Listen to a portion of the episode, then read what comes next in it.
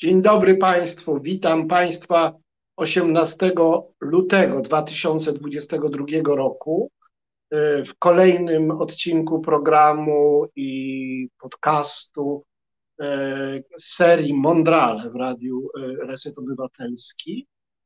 Nasz program nadawany jest co tydzień premierowo w piątki od 17 do najdłużej do 19 i poświęcony jest rozmowom jeden do jednego, czy jeden do jednej e, z polskimi twórcami, intelektualistami, profesorkami. E, bardzo dziękuję wszystkim wiernym e, słuchaczom, bo mamy już takich, którzy są z nami często albo i zawsze. Witam tych, którzy są po raz pierwszy, teraz i, i w przyszłości. E, proszę Państwa, nasze radio Reset Obywatelski no, umownie nazywa się radiem, bo dzisiaj trudno te media od siebie tak oddzielić, poodróżniać od strony mm, no, techniki emisji. E, radio internetowe to jednocześnie produkcja podcastów czy, czy też filmików. E, ważne, że jesteśmy rozwijającym się medium, multimedium. Mamy swoje studio, mamy swój portal, bardzo zachęcam do zobaczenia naszego portalu. Tam również jest wejście stamtąd do e, wszystkich audycji prowadzonych przez cały nasz zespół. E, jest cała nasza ramówka, no, ale portal to, to więcej niż wizytówka radia, to jest prawdziwy portal e, informacyjno-publicystyczny. Dziękuję wszystkim, którzy pamiętają o nas. To jest Radio Obywatelskie. E, społeczne, nie utrzymuje się z reklam, tylko e, z Państwa datków na stronach internetowych są, jest numer naszego konta. E, zbieramy również datki na Patronite i na zrzutce. Mamy również takich bardziej regularnych, stałych sponsorów, honorowych wydawców, tak jak pan Paweł z Rabarbaru, który wiernie nas, naszą audycję sponsoruje, za co jestem nieodmiennie wdzięczny. Drodzy Państwo, y, dzisiaj będziemy mówić z naszym gościem o sprawach trudnych, smutnych, bolesnych, takich, o których zwykle y, się albo w ogóle nie mówi, albo mówi się jakimiś eufemizmami, jakoś tak lękliwie. Mm, dbając o to, żeby e, mm, dać im przeciwwagę w jakichś pozytywnych przykładach. E, mianowicie naszym gościem jest pan profesor Julian Kwiek, historyk z Akademii Górniczo-Hutniczej, e, który się zajmuje szczególnie bolesnymi i trudnymi zagadnieniami historii Polski i mniejszości narodowych żyjących na terenie Polski w najbardziej, najokropniejszych czasach II wojny światowej i powojnia.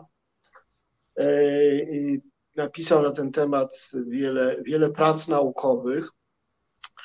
E, I no, trzeba sobie powiedzieć, że to jest e, no, bardzo odważna i pionierska działalność.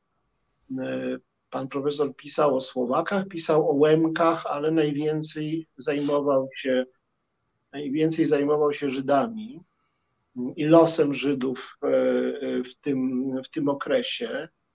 E, być może jeszcze trudniej jest Polakom przyjąć, pogodzić się z faktami dotyczącymi ich historii w tym właśnie okresie niż podczas samej wojny, okupacji, a to mianowicie dlatego, że no, krzywdzenie, e, zbrodnie na mniejszościach narodowych już po tym kataklizmie, którym była wojna i okupacja, wydają się czymś najbardziej niepojętym i niesłychanym. Ja zanim e, e, zadam pierwsze pytanie panu profesorowi, pozwolę sobie odnieść się do swojej własnej rodzinnej historii. Ja jestem dzieckiem ocalonych z Holokaustu. Mój ojciec cudem przeżył wojnę, był denuncjowany przez e, sąsiadkę, wylądował na Pawiaku, mm, ale dzięki wstawiennictwu polskiego kolegi został, który zaświadczał o jego niepokalanej aryjskości. Został z Pawiaka zwolniony. Mm, znał też doskonale niemiecki, co mu też w tym pomogło. W każdym razie uniknął śmierci, mimo że przebywał w celi śmierci. Mm, e, po wojnie e, razem z innymi lwowskimi matematykami, bo ojciec był matematykiem, a zwłaszcza swoim przełożonym profesorem Hugonem Steinhausem, e, osiadł, czy przyjechał do, do, do Krakowa z zamiarem osiedlenia się tam, ponieważ w Krakowie powstawała mm, Politechnika Śląska. E, no, docelowo pewnie miała się znaleźć tam, gdzie trzeba, na Śląsku, ale powstawała mm, w Krakowie e, i e, ci matematycy spędzili kilka miesięcy, mniej więcej semestr tego 45 roku, ten sam początek mm, po wyzwoleniu spędzili w Krakowie i byli świadkami, w każdym razie mój ojciec był świadkiem mm, tego pogromu krakowskiego i najbardziej znanego z tych, ale nie jedynego pogromu na, Żydach e, już po, e, po zakończeniu wojny. I muszę powiedzieć, że przez wiele dekad ojciec niechętnie mówił o wojnie, mm, ale widać było, że tym, co go najbardziej ubodło, najbardziej bolało, choć widział nie jedno, było to, że do pogromów mogło dochodzić jeszcze po zagładzie. E, na tych niedobitkach ocalałych Żydów jeszcze e, e, dokonywano, dokonywano pogromów i z tym już ojciec się jakoś nigdy nie mógł do końca życia nie mógł się uporać i Kraków do końca życia był dla niego takim trudnym wspomnieniem, trudnym miastem. Pan profesor Julian Kwiek jest autorem wielu ważnych prac, ale no, zgodzi się pan profesor chyba ze mną, że największe wrażenie, największe znaczenie w jego dorobku e, ma praca Nie chcemy Żydów u siebie, przejawy wrogości wobec Żydów w latach 44-47. To jest niezwykła monografia, bardzo obszerna, w której pan profesor zebrał mm, różne świadectwa e, przemocy i wrogości wobec Żydów, zarówno mordów na Żydach których to właśnie pan profesor naliczył się ponad, dobrze ponad tysiąc, jak i rozmaitych innych aktów przemocy, e, plądrowania, szantażowania, jakichś e, e, nachodzenia, jakichś uchwał rad narodowych przeciwko osiedlaniu się Żydów, pobić, rabunków. Bardzo dużo było tej wrogości i bardzo niewiele mm, e, przypadków życzliwości, pomocy e, Żydom. Bardzo dużo wrogości też okazywano tym, którzy w czasie wojny Żydów ratowali te osoby przez całe dekady często o tym milczały, ukrywały to, bojąc się, że zostaną napiętnowane albo na, nawet obrabowane, bo ludność miała przekonanie, że ci, którzy ratowali Żydów, bardzo się na tym e, e, wzbogacili. To jest bardzo czarna karta polskiej historii. E, jest rzeczą niezwykłą, że no, znalazł się historyk zawodowy, profesor, który zaryzykował konflikt z władzą polskie rządy po kolei, nie tylko pisowski, ale po kolei wszystkie rządy no, uprawiają swego rodzaju e, politykę kłamstwa historycznego, zwaną polityką historyczną, co polega na wybielaniu, ukrywaniu, przeinaczaniu e, e, wydarzeń, tak aby naród polski okazał się niepokalany i niewinny i zawsze jedynie pokrzywdzony, a nigdy nie krzywdzący. E, więc chciałem pierwsze pytanie zadać takie osobiste, panie profesorze. Proszę mi powiedzieć, czy mm, spotykały pana szykany, czy spotykały pana przykrości, zarówno w czasie mm, pracy nad e, tą książką, e, względnie innymi publikacjami związanymi z, z no, prześladowaniami wobec mniejszości narodowych, jak i potem. I czy teraz, gdy no, niepodzielnie rządzi taki, a nie inny rząd e, Prawa i Sprawiedliwości, czy odczuwa Pan jakieś, e, ma Pan jakieś kłopoty, przykrości związane z zajmowaniem się taką właśnie problematyką? No bo wiemy, że niektórym osobom z tego powodu robi się różne wstręty, żeby wymienić chociażby profesora Grabowskiego, profesor Engelking, profesora Bilewicza, któremu odmawia się profesury, gdyż zajmuje się między innymi e, polskim antysemityzmem. No, ja nawet nie wiem, czy pan profesor tam miał też jakieś sprawy związane z tytułem profesorskim, jakieś przykrości. E, e, chciałbym się dowiedzieć, czy, czy zapłacił pan profesor jakąś cenę za podejmowanie tej tak, tak bolesnej, trudnej, politycznie ryzykownej problematyki? Panie profesorze, na początek y, taka drobna y, uwaga a propos uczelni i Politechniki Krakowskiej. Ona powstawała na bazie w połączeniu z Akademią Górniczo-Hutniczą, o czym dzisiaj Politechnika nie za bardzo chce pamiętać. Były tak zwane wydziały politechniczne, ale to tak na marginesie. To jest historia troszeczkę tutaj mało znana. Co do głównego pytania, to muszę powiedzieć tak, że nie. Nie spotkałem się z jakimiś uwagami krytycznymi. Nawet gdy książkę już kończyłem pisać, to moi przyjaciele z pracy, no y, trochę sobie y, może nie tyle żartowali, ale pyta, pytali się mnie, czy nie obawiam się jakichś ataków y, co do, co do tej ewentualnej tutaj publikacji. Ja im odpowiadałem, że nie. Mogą, co najwyżej mogą mnie pewne kręgi uznać za wyklętego historyka, ale będę za to w świetnym gronie. Już tutaj nie będę innych historyków tutaj wymieniał, y, którzy no, spotkali się z jakimiś tam atak, atakami, jak chociażby profesor Grabowski czy pani profesor Engelking. Nie mam, nie miałem i jak na razie nie mam, y, y, takie sygnały do mnie nie docierają. Wręcz przeciwnie, na Facebooku mogłem tam spotkać wiele wypowiedzi bardzo sympatycznie się odnoszących co do mojej publikacji. Nawet nieskromnie mi o tym, no niechętnie chcę, chciałbym o tym mówić, ale nawet mnie chwalono za odwagę zajęcia się tym, e, tym, tym tematem, zwłaszcza w obecnym czasie. Otrzymałem wiele mm, e, informacji od osób, które przeczytały książkę z, z uzupełnieniami, z uwagami.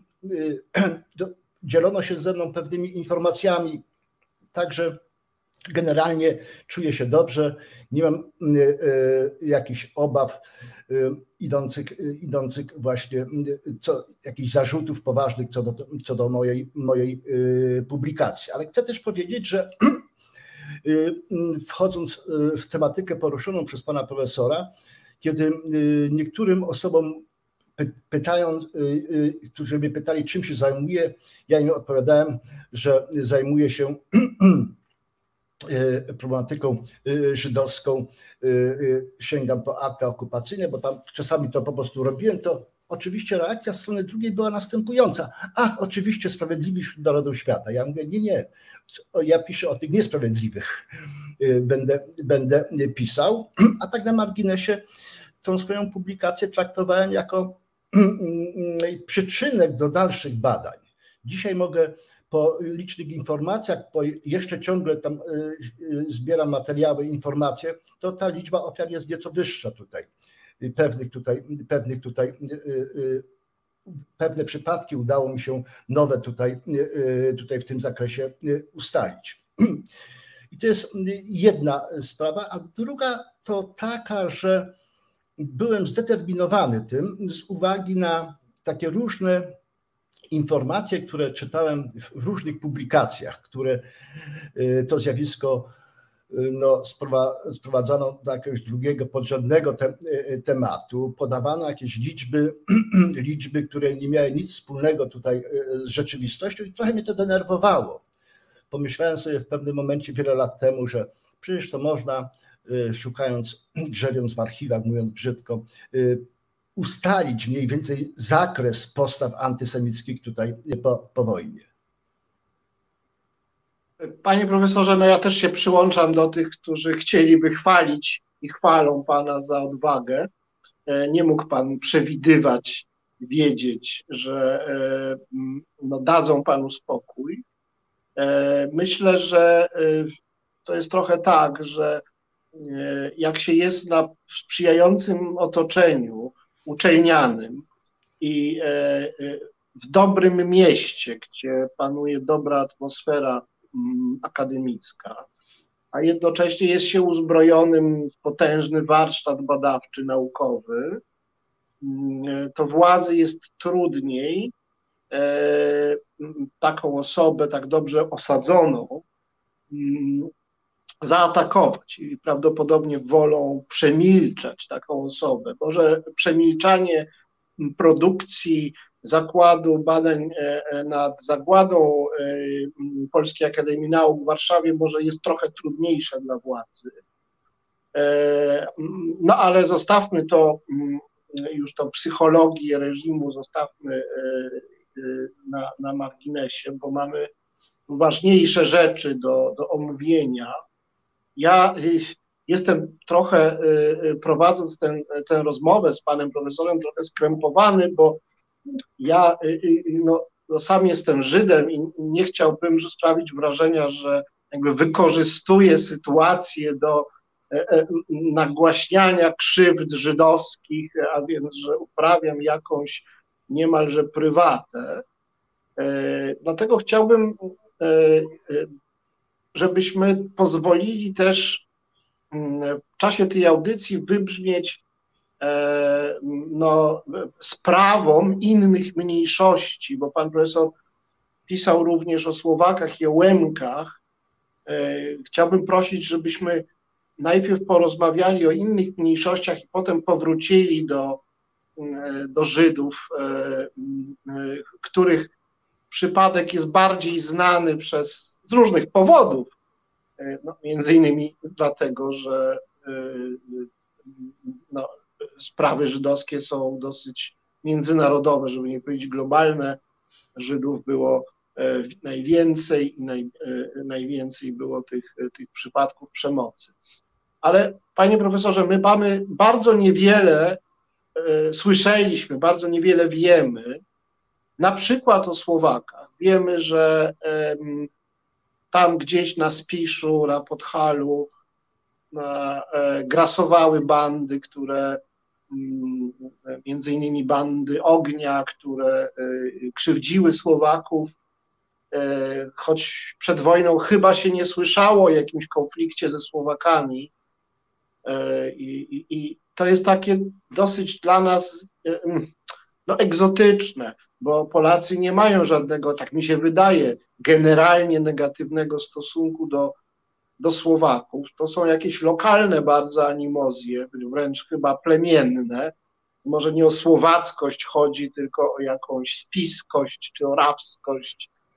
E, I stąd moje pytanie, jakie jest tło i zakres tych konfliktów i krzyw, których doznawali Słowacy i czy to może miało też w drugim, w drugim kierunku działało, może Polacy e, po drugiej stronie no, granicy, y, czy to polsko-węgierskiej dawniej, czy, czy, czy, czy polsko, polsko-czechosłowackiej, czy też w jakiś sposób byli prześladowani. O co chodzi w tej sprawie polsko-słowackiej, panie profesorze? To jest pierwsze, kwestia relacji polsko-słowackich dotyczy niewielkie, niewielkiego obszaru, bo to głównie Spisz i Orawa tereny tutaj nie, y, y, niewielkie, od lat zamieszkałe przez i Polaków, tak Polaków, jak i tutaj ludność słowacką. Ale kiedyś, już nie pamiętam gdzie, czytałem jakieś opracowanie etnografa czy kogoś innego, który, który twierdził, że według jego oceny, jeśli chodzi o jakieś relikty przeszłości, to najwięcej jest śladów węgierskich, bo to przecież teren górnych Węgier, sprzed wieków, a najmniej polskich i słowackich. Ale tutaj jak gdyby są różnego rodzaju rozbieżne, rozbieżne opinie. W zasadzie w okresie międzywojnia y, nie było napięć etnicznych na, na, na tych terenach. ta ludność posługiwała się, mówię o Słowakach, posługiwała się miejscową gwarą i to nie budziło jakichś otwartych konfliktów, natomiast problem pojawił się, pojawił się po II wojnie, wojnie światowej. Był w tym także pewien aspekt międzynarodowy, bo powiedzmy sobie szczerze, front przeszedł w styczniu i na początku lutego przez te tereny, przetoczył się na, na, na zachód, natomiast Polacy granicę obsadzili dopiero w lipcu 1945 roku, a więc stosunkowo tutaj późno. Y, strona czechosłowacka y, wyraziła zgodę na wytyczenie tej granicy, tak jak ona dzisiaj tutaj przebiega, mając, zyskując w tym samym argument, że Zaolzie będzie na obszarze Czechosłowacji. Tak mówiąc w największym tutaj, tutaj skrócie.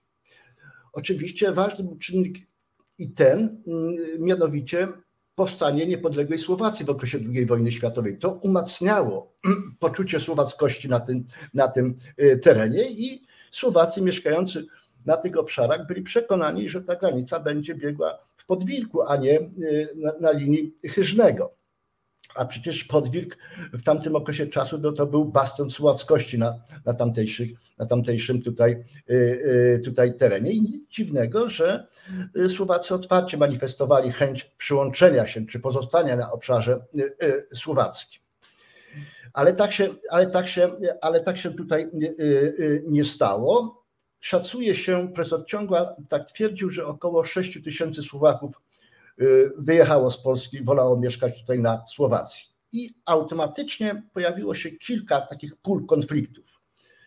No Polacy obejmując władzę na tym, na tym, na tym terenie, y, uważali się za, y, za nie tyle prekursorów, ile za, za taki rodzaj czynnika, który ma na celu wniesienie tam polskiej kultury, języka i tak dalej, polonizację tych terenów samo słowo, używanie przez nich pojęcia polonizacja oznaczało, że no jednak w sposób pośredni przyznawali się, że, że są to tereny w dużej mierze y, słowackie. Ale to tak na marginesie. Ciekawe jest to, że pojawił się cały obszar czy y, pewne środowiska, które y, optowały na rzecz właśnie polonizacji tych, tych terenów. Chociażby ówczesny rektor AGH, profesor Walery, Getter, który zresztą przed wojną też był zaangażowany y, w, ten, y, y, kwestię tego orawsko-spiskiego pogranicza. Ferdynand Machaj z Krakowa, ksiądz, który nawet pisał, pisał list do Bieruta, żeby wziął te tereny pod opiekę, bo one tutaj, bo tam miejscowa ludność polska ginie. A z tego, co mi mówili Słowacy, to Ferdynand Machaj miał korzenie węgierskie ponoć, ale ja tego tak dokładnie tutaj nie sprawdzałam. Te nowe pola konfliktu to po pierwsze y, wyrugowanie dawnych urzędników, nauczycieli i księży słowackich. Ich po prostu y, wyrzucono, wyrzucono i zlikwidowano słownictwo, y, szkolnictwo, przepraszam, słowackie, zastępując je szkolnictwem tutaj, tutaj polskim. I zresztą miejscowi nauczyciele uważali się niemalże w całości za ten właśnie za ważny mm, czynnik polonizacji tych, y, tych terenów i prezentowali wybitnie antysłowackie, antysłowackie nastawienie. Po drugie, na teren Spisza przybyli księża, którzy z tymi terenami niewiele mieli tutaj, tutaj wspólnego. No, przed wojną było tak, że wielu księży zezwalało albo na śpiewy w języku słowackim, narodowym, bo jak wiemy, ten obrządek łaciński jeszcze wtedy przecież, przecież y, funkcjonował. Po wojnie tylko nieliczni księża zezwalali na przemian śpiewać po słowacku bądź, bądź po polsku, co generowało no, kolejne tutaj, tutaj konflikty. Później pojawiła się kwestia powstania szkolnictwa słowackiego. To drugi taki obszar konfliktowy.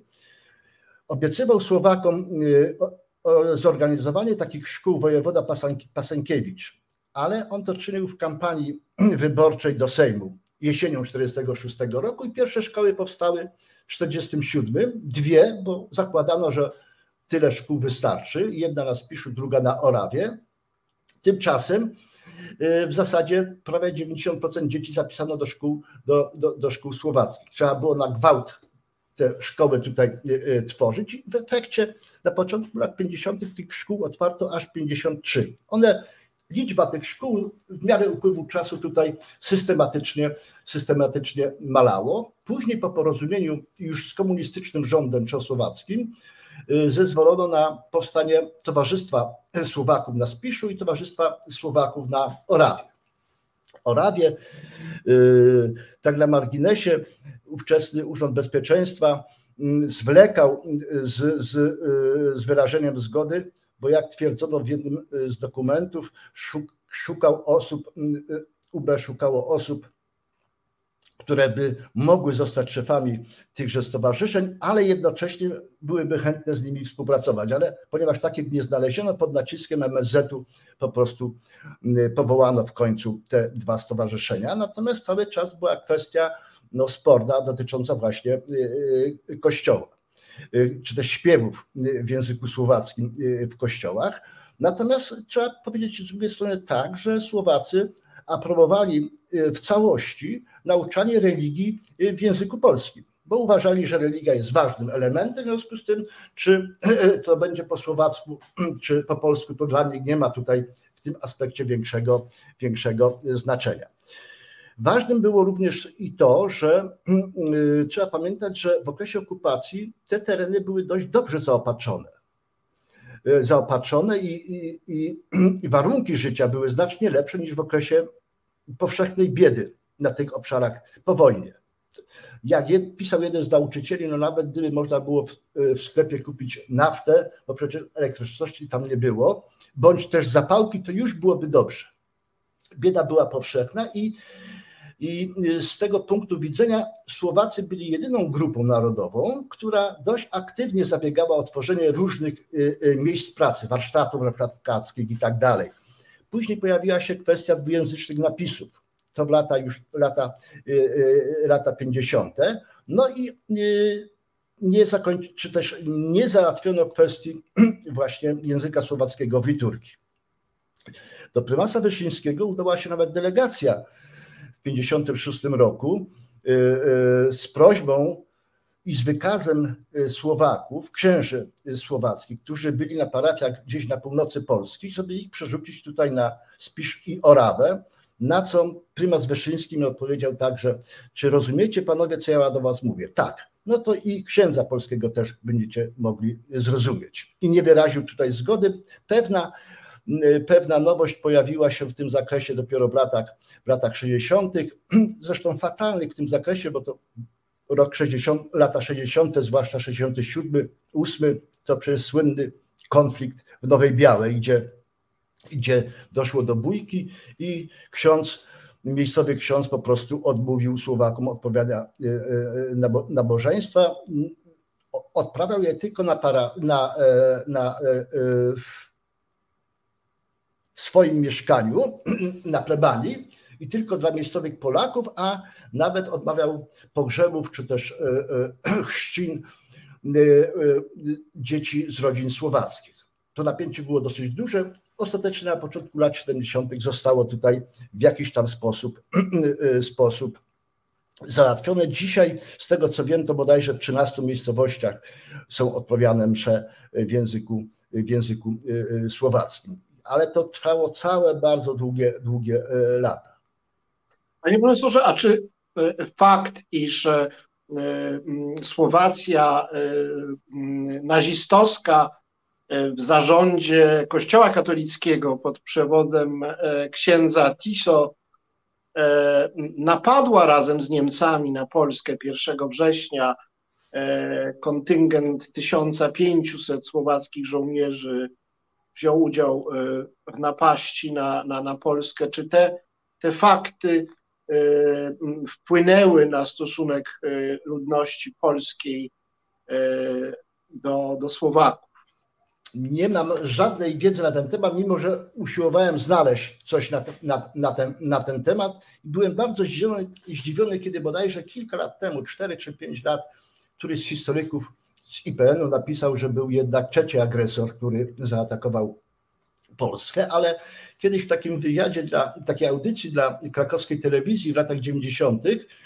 Mm, było nas tam kilka osób i każda z nich twierdziła, że w świadomości miejscowej ludności fakt obecności y, wojsk y, y, słowackich nie miał żadnego tutaj znaczenia, nie został wręcz zapamiętany. Bo powiedzmy sobie szczerze, weszli do Zakopanego, byli tam dwa tygodnie, 13 polskich żołnierzy, o ile dobrze pamiętam, zginęło w jakichś tam utarczkach y, z wojskami słowackimi. Na tym się to, to tutaj, tutaj skończyło. Y, czyli ludność to potraktowała jako incydent, prawda, a nie jako jakby zdradę sąsiada.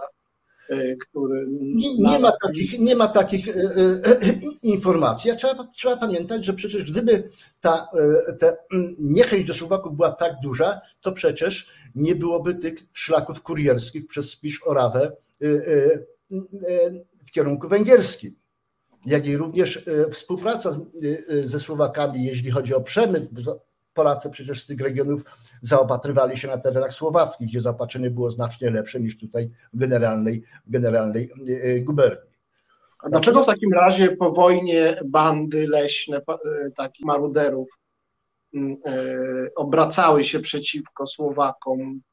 Mm, czy im Żydzi nie wystarczyli? No, wygląda na to, na to tutaj, że nie. Ogień oczywiście znany był z tego, że nie uważał się za, za takiego no, swoiście rozumianego patriotę, że należy tutaj usunąć Słowaków albo ich spolonizować na tych obszarach. I oczywiście nie, nie cierpiał e, także tutaj Żydów. To w przypadku słowackim kończyło się także morderstwami Słowaków, chociażby. Ta sprawa dopiero została ujawniona czy ujrzała światło dzienne y, w 50 bodajże 6, 6 roku, gdy jeden ze sprawców przyznał się, gdzie te ofiary zostały tam gdzieś pogrzebane tutaj y, y, w lesie. To jest jedna, jedna tutaj, tutaj sprawa. No a obszary Spisza Orawy, jak i tereny słowackie po drugiej stronie granicy były obszarem, gdzie po prostu oddziały ognia dokonywały rabunków. Znam relacje na przykład przemytnika, czy zeznania, nie relacje, Y, który przeprowadzał ogniowców pędzących coś tam 25 krów y, przez granicę przez granicę i to, i to y, nie były pojedyncze przypadki. IPN Słowac, Słowacki wyliczył, że tych napadów było kilkaset różnego, różnego rodzaju. Tak? Panie profesorze, tak, tak. Rozumiem, że jakby na fali ogólnej takiego terroru, który uprawiał e, ogień i jego bandy w stosunku do wszystkiego, co nie jest polsko-góralsko-katolickie, po prostu oberwało się Słowakom, że e, to nie była jakaś mm, zadawniona e, wrogość między tymi populacjami. Jak rozumiem, stosunki pomiędzy mieszkańcami Podhala i mieszkańcami no, tej węgierskiej czy słowackiej Orawy czy Spisza, tak generalnie historycznie biorąc, raczej były przyjazne i e, naturalne. Tak? Większych napięć nie było, ale ja y, pójdę, pójdę dalej.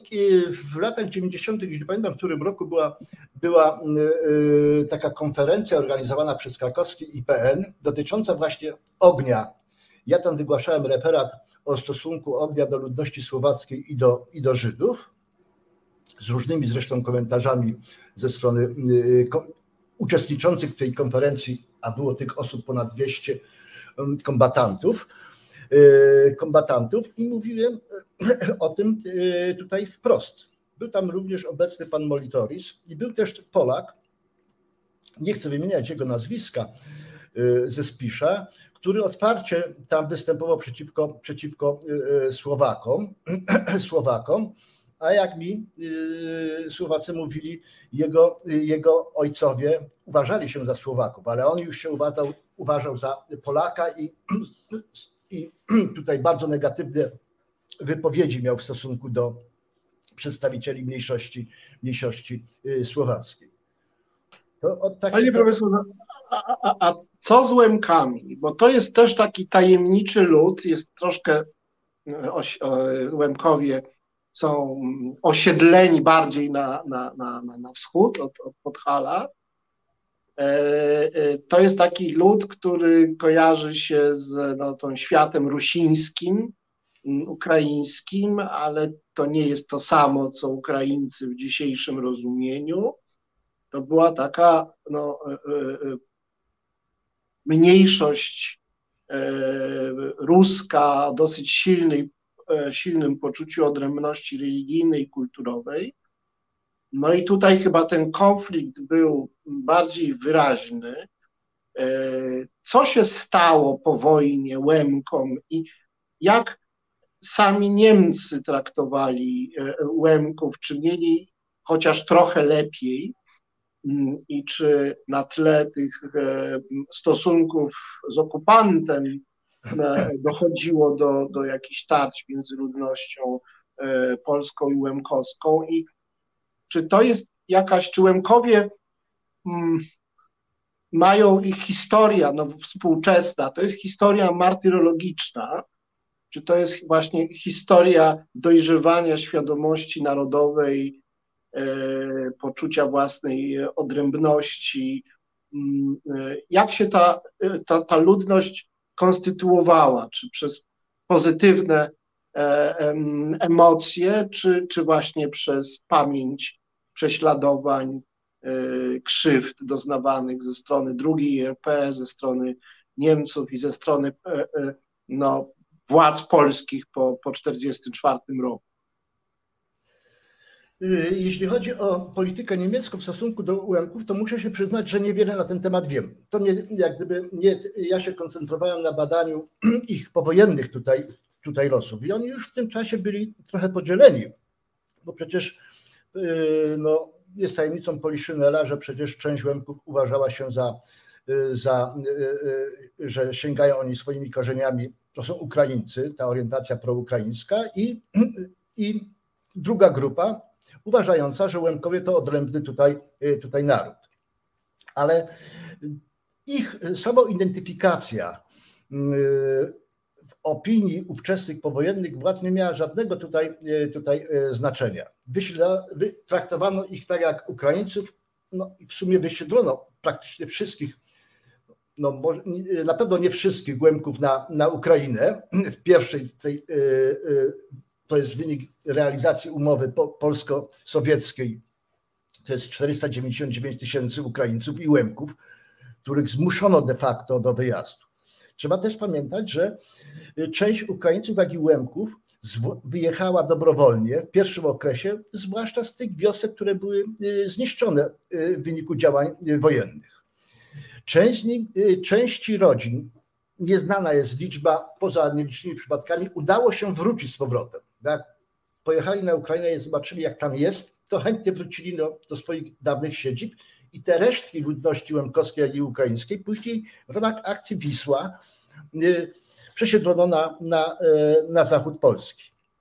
Wydaje mi się, że i byłbym w stanie się przy tym upierać, że to jest także efekt realizowania, o czym się nie mówiło głośno, polityki, yy, w ramach której nie przewidywano miejsca dla mniejszości, dla mniejszości narodowych. Los, a Łemkowie byli przecież bardzo mocno związano, związani ze swoimi dotychczasowymi siedzibami. Florynka chociażby, to pierwsza z brzegu miejscowość, gdzie, yy, która mi się z Łemkami tutaj bardzo wyraźnie kojarzy. Jest taka miejscowość umknęła mi teraz mm, z mojej pamięci nazwa, mm, tuż pod Krynicą, pod Krynicą, y, gdzie niemal wszyscy Łemkowie, bojąc się, że ich wysiedlą na, e, e, e, na Ukrainę, wstąpili do PPR, ale to ich nie uratowało. Słotwiny, o, przypomniałem sobie. To ich nie uratowało. Część, część z nich wyjechała na Ukrainę, a część w ramach akcji Wisła na zachód. Część rodzin, nawet z jedną lata temu z, jednym, z jedną osobą rozmawiałem na ten temat pod Gorlicami, usiłowała wracać w latach 50. I odkupili swoje własne gospodarstwo. Mój ojciec odkupił gospodarstwo, które za, za nic zostało przekazane w ręce, w ręce, w ręce tutaj polskie. To jest dla mnie jest ta kwestia narodowościowa jest dosyć tutaj, y, tutaj czytelna. Te władze nie używały oczywiście y, w swoich publicznych wystąpieniach jakichś y, określeń związanych właśnie z narodowością. Ja bym powiedział tak, że ten podział na my, czyli my Polacy, a inni to obcy, był tutaj dość, dość widoczny. Tolerowano, tak mi się wydaje, osoby z mniejszości narodowych pod warunkiem, że one prezentowały, czy miały jakiś tam dorobek, dorobek czy też działa, jakiś udział w działalności w ruchu komunistycznym w okresie poprzednim. Ale to też nie zawsze owocowało tym, że dana osoba, czy słowacka, czy łemkowska, mogła czuć się tutaj e, bezpiecznie. A czy były jakieś e, indywidualne akty taki, takiego anarchicznego terroru bądź zwykłej przestępczości w stosunku do, do ludności łemkowskiej, tej, która jeszcze pozostała w Polsce? Y, były przypadki, zwłaszcza, zwłaszcza w momencie, kiedy wysiedlano y, na zachód Polski. To rzeczywiście oni z Florynki na przykład do, do, starego, do Grybowa to jest jakiś tam kawałek drogi. Mogli zabrać tylko w jednym wagonie mogły przebywać dwie rodziny. Powiedzmy, że to były na przykład cztery czy 8 osób, bo te rodziny były dosyć dość liczne, plus dobytek, który oni ze sobą wieźli.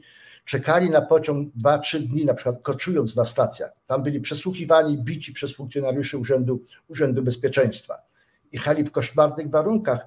Najdłuższa podróż na Dolny Śląsk y, i to chyba byli Łemkowie z Florynki, z Grybowa trwała 13 bodajże dni, o ile ja dobrze pamiętam. To, to, trudno sobie wyobrazić przecież, a trzeba było to bydło chociażby czy konie nakarmić. No i ci ludzie też musieli jakoś się tutaj odżywiać. Takie były warunki. No i oni przybyli na tereny ziem zachodnich w sytuacji, kiedy większość dobrych po niemieckich gospodarstw, domów została już zajęta przez polskich osadników. Otrzymywali gospodarstwa i domy no już w kiepskim stanie. Mało tego, ich przybyciu towarzyszyły komentarze, że oto przyjeżdżają ukraińscy bandyci i będą tutaj mordować, mordować Polaków. I te relacje tam z miejscowymi środowiskami polskich osadników no były, dość, były dość skomplikowane, bo bardzo często byli to osadnicy, którzy gdzieś tam za Buga przybyli na te, na te tereny i mieli raczej doświadczenia polsko-ukraińskie czy też oddziałami UPA. I to było zakodowane w ich pamięci. I to przenosili na relacje polsko-łemkowskie. Bo rozumiem, że dla Polaka przeciętnego to było wszystko jedno, czy ktoś jest Ukraińcem, czy Łemkiem, Łemką, Łemkiem, Łemkiem, Łemkiem tak. E, i czy jest e, prawosławny, czy jest unitą, prawda? E, oczywiście oni tego absolutnie nie, nie, nie odróżniali. Dodam tylko jeszcze tak jako pewne, pewnego rodzaju ciekawostkę, ciekawostkę do swojej poprzedniej wypowiedzi, że przecież wysiedlono także słynnego Nikifora który bał się jeździć pociągiem i proszę sobie wyobrazić, że on na piechotę wrócił gdzieś tam z ziem odzyskanych czy obiecanych y, y, do siebie na te tereny. To nie wiedziałem, że no. tak. E, tak, to jest na pewno najbardziej znany w Polsce łęk. E, panie profesorze, zbliżamy się do pierwszej piosenki. Chciałem zapowiedzieć, że po piosence chciałbym powrócić do tematyki e, żydowskiej zapytam Pana e, najpierw o takie podstawowe fakty odnoszące się do sytuacji Żydów e, w okresie wyzwolenia i bezpośrednio po wyzwoleniu. E, I na tle tej, tej panoramy faktograficznej, kto, ile, gdzie, chciałbym no, podrążyć tę najbardziej bolesną kwestię psychologiczną, jak to w ogóle jest możliwe, jak to w ogóle mogło dojść do, do, do tego, że no, masy ludności, miliony ludzi po czymś takim, y, y, co się bezprecedensowym, co się wydarzyło, co się przytrafiło, co się stało Żydom y, w czasie II wojny światowej, że mogły być nadal tak, tak dziko wrogie w stosunku do tej do tej ludności. To rzecz jest zupełnie nie, niepojęta, e, e, niepojęta dla, dla polskich Żydów, niepojęta dla Żydów na świecie, ale także dla innych narodów. To jest coś takiego wyjątkowego, że ta, ta przemoc poholokaustowa, to ta jakby faza ostatnia Holokaustu, Holokaust po Holokauście, te pomruki po tej potwornej dziejowej burzy są czymś może najbardziej tajemniczym, niepojętym. Będę chciał się zrozumieć to, czy dowiedzieć, jak pan profesor rozumie e, przyczyny i naturę tej e, no, naj, najbardziej czarnej, najgłębszej demoralizacji w tak masowych wymiarach. No ale teraz przerwiemy sobie te, te, te smutne rozważania e, e pierwszą piosenką. Bardzo proszę. Znudzeni mainstreamowymi newsami, czas na reset obywatelski, zaangażowane dziennikarstwo. E, drodzy Państwo, to już druga część dzisiejszego spotkania z panem profesorem Julianem Kwiekiem, historykiem z Akademii Górniczo-Hutniczej e, w Krakowie. Mm, teraz będziemy rozmawiać o e, sprawach żydowskich, polsko-żydowskich w, bezpośredni, okresie bezpośrednio e, powojennym. Jak Państwo wiecie, e, niewielu Żydów przetrwało w tak zwanym generalnym gubernatorstwie. Być może to jest 50 tysięcy, pewnie trudno to dokładnie oszacować. W Polsce e, po wojnie znalazło się jednakowo znacznie więcej Żydów, mianowicie tych, którzy przetrwali w Związku Sowieckim. Tam szanse na przetrwanie były znacznie większe no, łącznie w 1944-1945 roku, jeśli się nie mylę, około 300 tysięcy, 250 do 300 tysięcy Żydów znalazło się w granicach no, nowej Polski, która wkrótce stała się PRL-em. E, I e, no, w kilku falach emigracji w związku no, z wysoce nieprzyjaznym stosunkiem e, ludności polskiej, a po paru latach również i państwa polskiego w stosunku do Żydów. Żydów w kilku falach emigracyjnych w znacznej większości opuścili kraj, zwłaszcza miało to miejsce w okolicach roku 56. E, ostatnia taka wielka fala emigracji miała miejsce po marcu 68 roku. No, dzisiaj zostało Żydów e, no, powiedzmy kilkanaście tysięcy, zależy jak ich definiować. No ale wtedy bezpośrednio po wojnie wyglądała sprawa bardzo y, niejasno i właśnie o to będziemy chcieli zapytać pana profesora, bo no, z jednej strony władze dość y, y, odnosiły się dość empatycznie do Żydów i pozwalały działać organizacjom żydowskim, zarówno takim e, no, komitetom żydowskim, które się zajmowały sprawami bytowymi, jak i no, pozwalały na odtwarzanie przedwojennych organizacji żydowskich, nawet takich politycznych. Żydzi e, e, otrzymali sporo, sporo budynków, ośrodków, e, zwłaszcza w zachodniej Polsce, na tak zwanych ziemiach odzyskanych. E, e, pozwalano działać gminom żydowskim. No, e, nie było tak źle, jeśli chodzi o tą stronę państwową. Jeszcze przed powstaniem no, taki z tego reżimu stalinowskiego, tu kur, co następowało w ciągu kilku lat powojennych. E, więc z jednej strony wydawało się, że nie jest tak źle, z drugiej strony dochodziło do, do, do, do pogromów i, i e, rozmaitych aktów, e, aktów zbrodniczych w stosunku do rodzin żydowskich pogromy, to, to wszyscy wiedzą o Krakowie, o Kielcach, ale był też Rzeszów, inne miejscowości.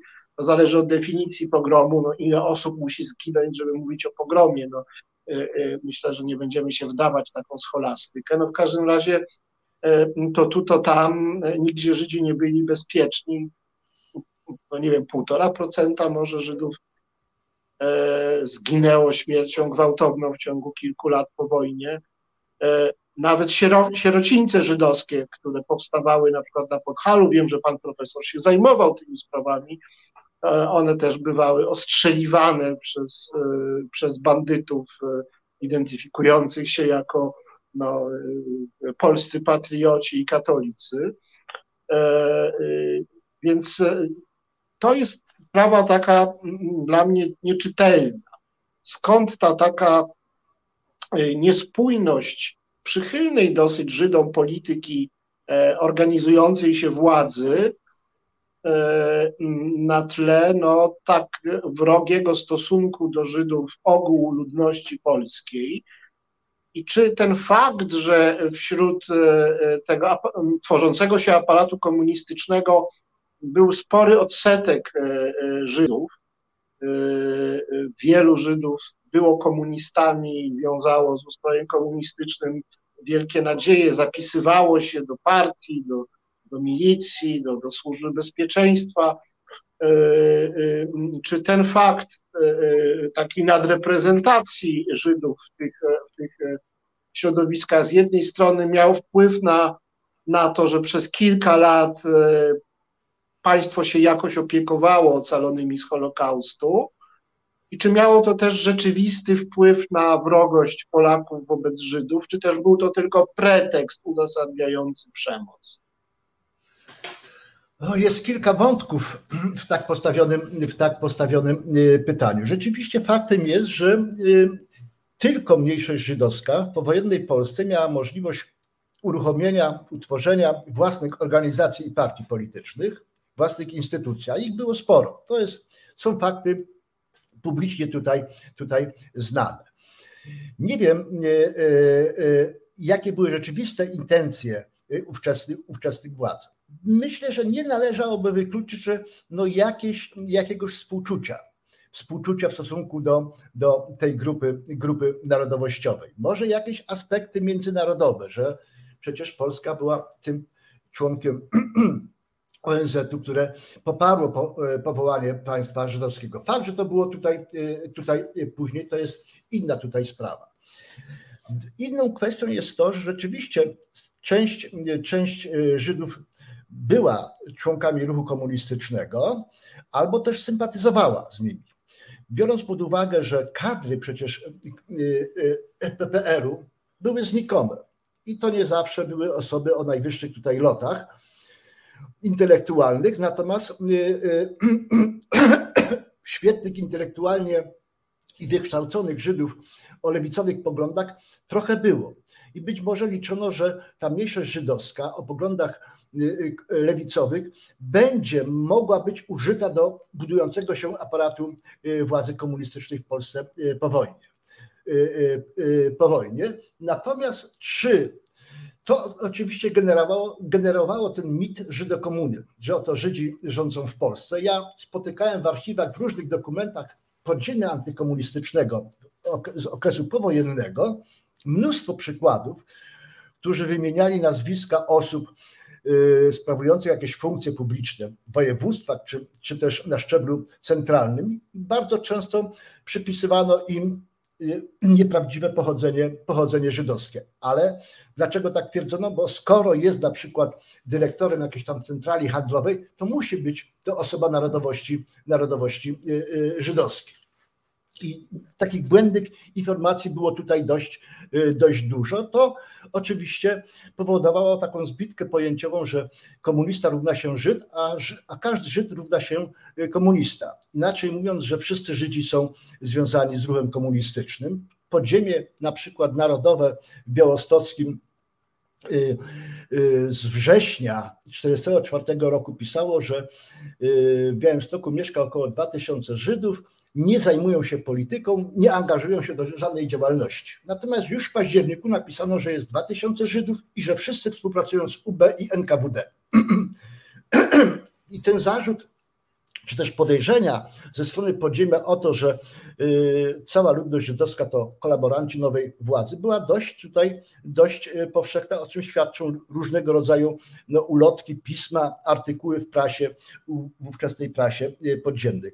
Ja wszystkie przypadki tego typu, które, które spotykałem w dokumentach archiwalnych, sprawdzałem, czy oni byli czy nie byli współpracownikami i w żadnym przypadku, zwłaszcza po stronie tych ofiar, żydowskich zaszczelonych pod zarzutem donosicielstwa, to się nie sprawdziło. A przecież wiemy, że mnóstwo tych dokumentów tajnych współpracowników zachowało się w dość dużej, dużej mierze. No, czyżby akurat y, y, w latach, ja wiem, 70., 80. niszczono tylko akta tajnych współpracowników narodowości żydowskiej? Nie przypuszczam, bo można znaleźć osoby narodowości żydowskiej, które były współpracownikami w latach 40. czy 50 ale to bardzo sporadyczne tutaj, tutaj przypadki, ale taki był obraz tutaj, tutaj kształtowany. Kształtowany i to dosyć no, takim dużym, dużym zakresie. Oczywiście Żydzi także angażowali się po stronie władz.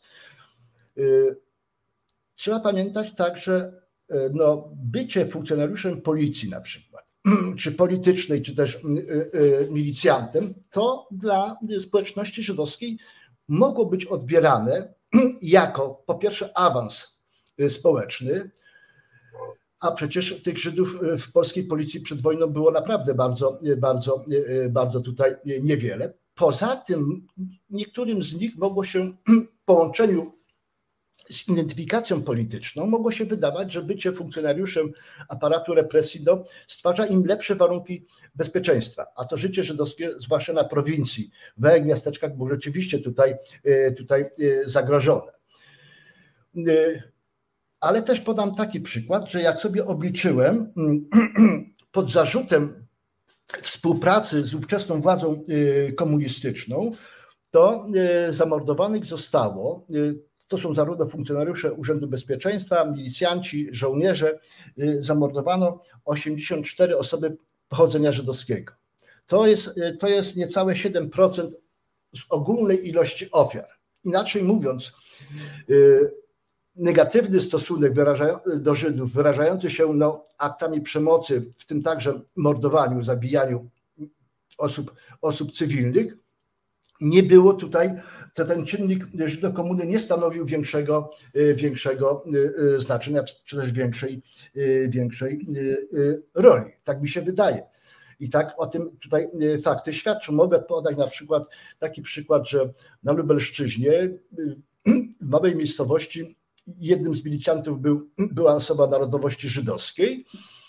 Komendant posterunku bierze tego, tego milicjanta, idą gdzieś do domu, gdzie czterech akowców gra w karty milicjant y, Żyd zostaje na zewnątrz domu, a komendant wchodzi do środka i zaszczelił tych czterech osób.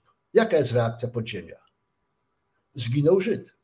Zaszczelono go później pod zarzutem udziału w morderstwie, a prawdopodobnie on nawet nie szedł, nie wiedząc po co, e, po co komendant go na to tutaj wziął, ale takie opinie tutaj, e, tutaj e, funkcjonowały. No, słynna, słynny mord opisany przez profesora Libionkę Hirschmana w Lublinie. On rzeczywiście był krótko w UB, ale później wystąpił, wiele miesięcy później został jako osoba cywilna po prostu zamordowany we własnym, we własnym tutaj, tutaj domu. Mnie także chodziło o to, żeby w miarę starać się doszukiwać różnych motywów tutaj, tutaj postępowania, choćby dlatego, a może głównie dlatego, że w przestrzeni publicznej, a także jakieś artykułach, opracowaniach publicystycznych czy historycznych dominuje bardzo często taki pogląd, że to właśnie Żydokomuna i z tego powodu, i, i że to generowało powojenny antysemityzm. W moim przekonaniu nie. Były także inny, cały szereg innych czynników, y, czynników, jak chociażby niedoceniany element, mianowicie kondycji moralnej polskiego społeczeństwa, y, które to Y, które wyszło w takiej, a nie innym stanie z okresu okupacji. W moim przekonaniu bardzo zdemoralizowane. Można podawać setki przykładów mordowania na przykład osób powracających z robót z Niemiec. Mówiło się na Rzeszowszczyźnie, że jak staniesz nad Sanem, to na pewno jakieś zwłoki płynące rzeką zobaczysz. Mam dwa przypadki, które spotkałem w archiwum osoby podejrzewanej o Jedna osoba miała takich osób cywilnych wracających z robót zamordować ponad 30, a druga 54. Zamówiłem dokumenty, zobaczę, czy te podejrzenia były tutaj słuszne, ale w każdym razie tak to tutaj, yy, tutaj yy, wyglądało. No tak, zawsze się mówi, że przemoc wobec Żydów, której powojenna, której skalę dopiero ostatnio dzięki panu i pańskim kolegom koleżankom, e, których skalę poznajemy dopiero od niedawna, że ta przemoc była elementem znacznie szerszego kontekstu no, takiej dzikości, e, anarchii, terroru panującego w zdemoralizowanym wojną bardzo biednym, cierpiącym nędzę e, społeczeństwie. No, nasuwa się w związku z tym pytanie, czy mordy na Żydach tak liczne rzeczywiście się no, dadzą ująć w kategoriach kryminalnych jako po prostu jeden z wielu przykładów masowej przemocy, czy też jednak prawdą jest, że antysemickie już przed wojną mm, społeczeństwo w czasie wojny jeszcze poddawane e, propagandzie, intensywnej propagandzie e, antysemickiej ze strony okupantów. E, po wojnie nie przyjęło do wiadomości Holokaustu i praktykowało po prostu ten zbrodniczy, masowy antysemityzm, i że to nie jest te mordy, które pan wykrywa, opisuje, których jest niezwykła ilość, bo to jest no, powiedzmy półtora tysiąca tego rzędu osób e, spośród tych 250 do 300 tysięcy zamordowanych, e, że, że, że te mordy y, nie są od statystyczną normą wynikającą z ogólnego, z ogólnego zdziczenia i demoralizacji społeczeństwa. E, czy może pan potwierdzić, że ten, że Żyd był w nieporównanie większym niebezpieczeństwie e, niż e, osoba nie będąca Żydem, należąca do jakiejś innej kategorii, na przykład, nie wiem, przesiedleńca, imigranta,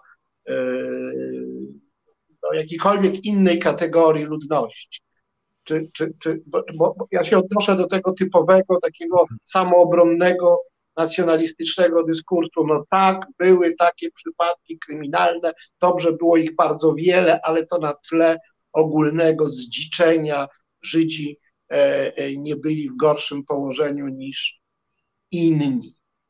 Byli w gorszym położeniu, prawda? Absolutnie się zgadzam, ale też dodałbym to, że, że tych czynników, o których za chwileczkę powiem, było, było y, y, y, więcej. Chcę tylko na początek zauważyć, że tuż po wojnie trwała mm, może nie tyle dyskurs, ile taka polemika wyrażana po jednej, jak i drugiej stronie, kto cierpiał więcej. Polacy twierdzili, że my, no oczywiście nie pamiętali o tym, że Żydzi i Cyganie to, byli, to były grupy narodowościowe skazane na całkowitą zagładę. Y, zagładę. Pamiętam taki, jak uderzył mnie taki przypadek, wypowiedź y, kobiety, która na widok idącego Żyda, który ocalał z Holokaustu, krzyczała w jego kierunku, że mój, mój mąż zginął na wojnie, a ty żyjesz. Miała pretensje do niego, że on po prostu przeżył. Y, przeżył. To jest jedna tutaj kwestia. Jak popatrzymy, gdybyśmy na mapę Polski nałożyli popularność y, y, partii prawicowych przed wojną na, na przypadki antysemityzmu powojennego, to one w dużej mierze się pokrywają. Bo najwięcej, jak, jak stwierdziłem, tych morderstw było popełnionych na terenach Lubelszczyzny, Lubelszczyzny, gdzie te tereny przecież endeckie były tutaj bardzo, bardzo mocne. W moim przekonaniu Y, dwa istotne czynniki, a może nawet trzy, były, y, były y, takimi głównymi motywami, którymi kierowali się sprawcy. To po pierwsze przedwojenny, wzmocniony okupacją antysemityzm, połączony z przekonaniem, że Żydów można bezkarnie zabijać. Polacy przecież byli świadkami, jak Niemcy mordowali Żydów, w związku z tym, w związku z tym to gdzieś tam w ich świadomości musiało tutaj, e, tutaj e, utkwić. Już nie mówię o tych przypadkach, gdzie Polacy mordowali Żydów w okresie e, II wojny światowej, bo to jest jak gdyby inne już, inne zagadnienie. I oczywiście antysemityzm w połączeniu z motywem materialnym, czyli po prostu z rabunkiem. To, to jest też kwestia no, kiepskiej kondycji, kondycji moralnej polskiego e, społeczeństwa i no, rozplenienie się e, e, bandytyzmu w okresie powojennym. Jak się czyta raporty, doniesienia, różnego rodzaju statystykę napadów, kradzieży, rozbojów różnego rodzaju, to mamy obraz no, potwierdzony przecież przez profesora Zarębę w tej wielkiej trwodze, prawda, że tych obaw było tutaj niezwykle, niezwykle dużo. Polacy bali się każdej tutaj, e, każdej tutaj e, e, nocy. Innym elementem, czy innym powodem jest to, że że polskie społeczeństwo mogło mieć takie przekonanie, że Żydzi, powiem brzydko, to łatwa ofiara. Łatwa w tym sensie, że jest ich niedużo. Na ogół bywało tak, że po zamordowaniu kilku lub czasami jednej osoby ci nieliczni żydowscy mieszkańcy miasteczka czy też wsi opuszczali te tereny, wyjeżdżali do większych tutaj skupisk, gdzie mogli czuć się tutaj bezpiecznie. To mogło dawać sprawcom nadzieję, że no, skoro wyjeżdżali nikt, albo była to osoba samotna, no to kto będzie się e, szukał sprawiedliwości? Poszukiwał tutaj sprawców. Więc e, w tym sensie tutaj e, to był czynnik, który w moim przekonaniu dość mocno zaważył na takim wrogim stanowisku w stosunku do ocalonych Żydów. Inny motyw to także kwestia zwrotu mienia tych przypadków, że Polacy nie chcieli oddawać mienia, które zagarnęli w okresie okupacji, bądź też mogli obawiać się, że przecież Żydzi mogą wiedząc, że wie, mogli wiedzieć, że, że to właśnie polscy sąsiedzi rabowali ich mienie, kiedy likwidowano getta, że teraz mieszkają w domach czy mieszkaniach pożydowskich, a skoro ocaleli, to mogą, mogą żądać zwrotu tego mienia, tego mienia ich w ręce prawowitych tutaj właścicieli. Ja w książce przytaczam taki bardzo charakterystyczny przypadek, że biedny stolarz z dwójką dzieci z biednej chałupy dostał w okresie okupacji mieszkanie pożydowskie, ale spadkobierca y, ocalał i y, zgłosił się do tego mieszkania. Ten, ten Polak nie chciał go wpuścić, on poszedł do znajomego prezydenta czy tam burmistrza miasteczka, poszli razem do tej rodziny. Tam on, oni nie chcieli się wyprowadzić, mówiąc takim dużym skrótem, Żyd mówi tak, są dwa wejścia do mieszkania, trzy pokoje, ja zajmę jeden pokój z osobnym wejściem, kuchnia będzie wspólna. Na to Polak oświadczył, że on z Żydem pod jednym dachem mieszkał nie będzie i wyprowadził się. To też świadczy o takiej, o takiej chociażby tutaj, tutaj świadomości która funkcjonowała w tych lokalnych, lokalnych społecznościach. Tutaj zwłaszcza, no powiedzmy sobie, od terenów województwa łódzkiego, kieleckiego idąc w stronę Bugu, to ta kwestia zwrotu mienia była w moim przekonaniu dość, dość tutaj istotna. Dość tutaj istotna. Stąd też ten pomysł chyba władz. Władze polskie miały świadomość, osiedlając Żydów na Dolnym Śląsku czy w rejonie Szczecina chociażby, tam ta kwestia nie była tutaj e, aktualna, bo tam można było zająć e, e, dobre mieszkania, a przecież Jelenia Góra, Dzierżoniów to pierwszymi osadnikami, osadnikami to byli po prostu polscy Żydzi. I tam ilość przestępstw wymierzonych w ludność żydowską naprawdę była znikoma. Na obszarze województwa szczecińskiego Ścińskiego, to głównymi sprawcami byli prawdopodobnie Rosjanie. W kilku na pewno. Y, na pewno to jest zupełnie inne zjawisko niż, niż na obszarze lubelskiego czy też województwa, y, województwa rzeszowskiego. Y, ja raczej no, skłaniam się do takiego poglądu, że analizując tego typu relacje polsko-żydowskie, trzeba brać pod uwagę no, różne czynniki, które nie zawsze się to da ustalić, prawda?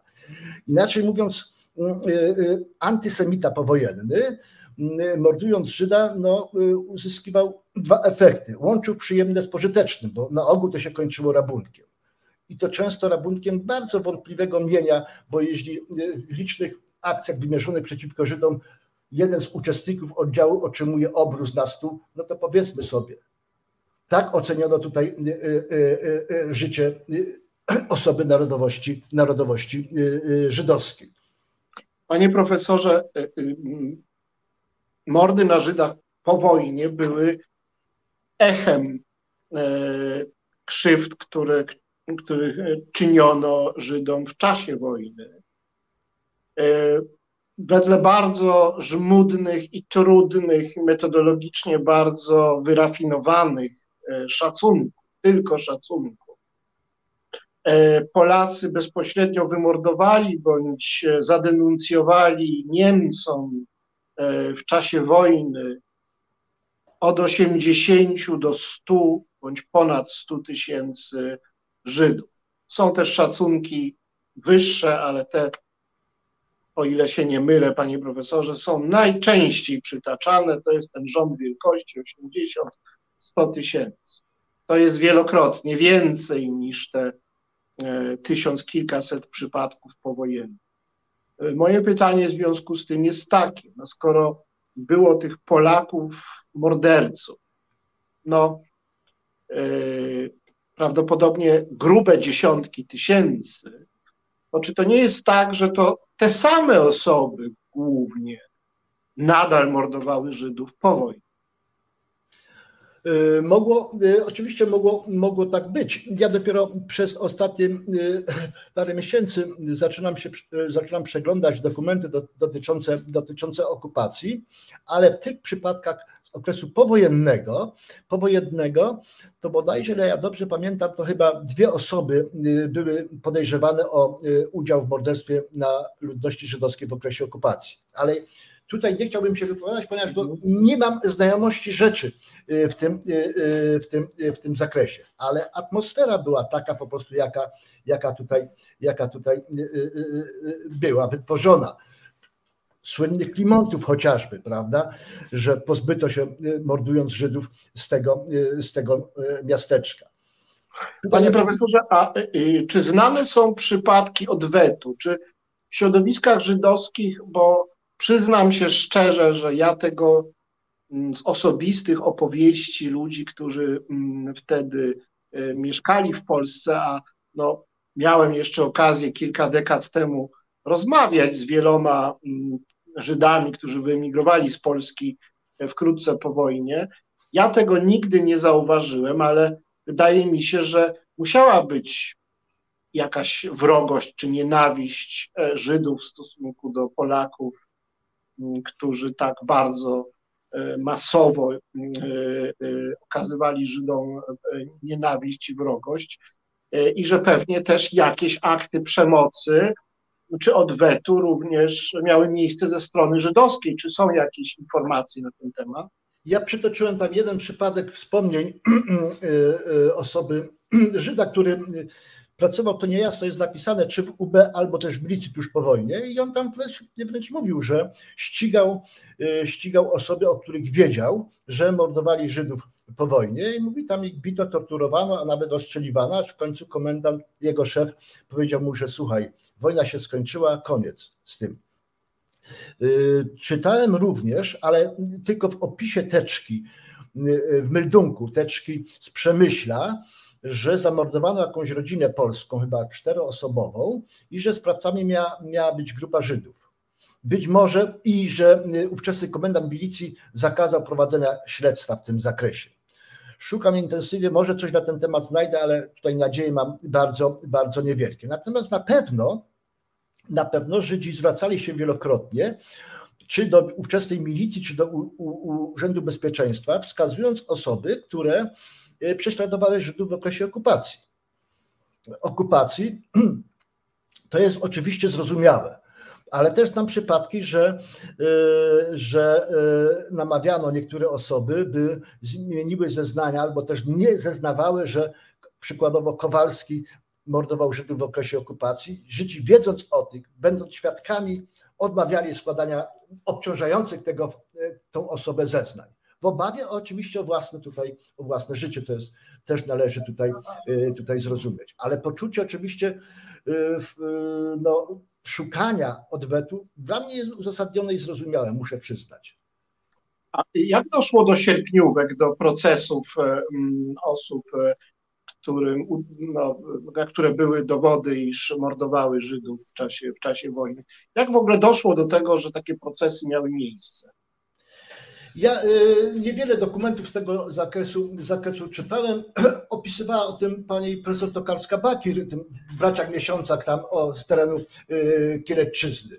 Y, niektóre z tych dokumentów tutaj, tutaj czytałem, ale nie pamiętam, szczerze powiedziawszy, czy ktoś polskim władzom albo też doniósł, że Kowalski był sprawcą tego morderstwa, ale podejrzewałbym, że w małych miasteczkach i na wsiach polskich było tajemnicą Poliszynela, kto i co robił w okresie okupacji. Ja znam co najmniej z dwóch źródeł y, osoby młodej, ale ona to wie od swoich rodziców. Tu w przypadku na przykład okolic Starego Sącza, okolic Starego Sącza Ja napisałem w książce, że tam znaleziono zwłoki Żyda. Dzisiaj wiem, jak on się nazywał i z jakich powodów tutaj zwinął, jakie były losy, bardzo ciekawe jego losy, kilku dni życia, życia po wojnie, to ten, ta młoda osoba mówiła tak, i ona to wiedziała od swoich rodziców, że wszyscy w tej miejscowości wiedzieli, kto wyłapywał Żydów i mordował Żydów w okresie okupacji, ale nikt po wojnie nie zeznawał w obawie o własne tutaj, o, o własne tutaj życie. Panie profesorze, wiemy, że e, prymas Chląd umywał ręce, e, gdy proszono go, aby potępił pogrom kielecki. Jak się księża zachowywali biskupi w latach 44-47, kiedy tej przemocy było najwięcej? Czy można mówić o tym, że e, Kościół po cichu E, sprzyjał przemocy wobec Żydów, czy ujawniał mm, e, nadal swoją antysemicką mm, postawę, czy też mm, no, zachowywał się już bardziej powściągliwie i przyzwoicie w tych latach bezpośrednio powojennych.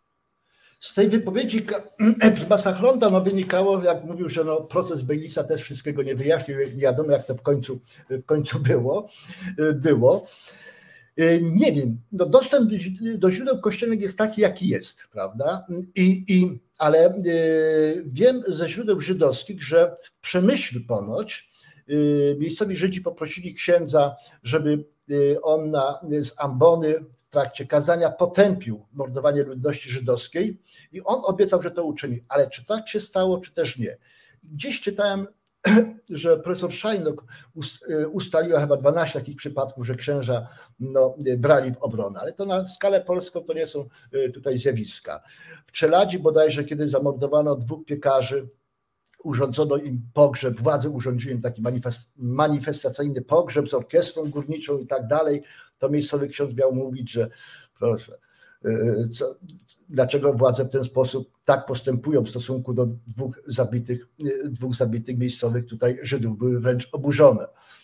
E, tak ten, tak ten ksiądz się tutaj, tutaj wyrażał. Ale to jest osobne, no, bardzo trudne zagadnienie z uwagi na kłopoty, na kłopoty natury, natury źródłowej.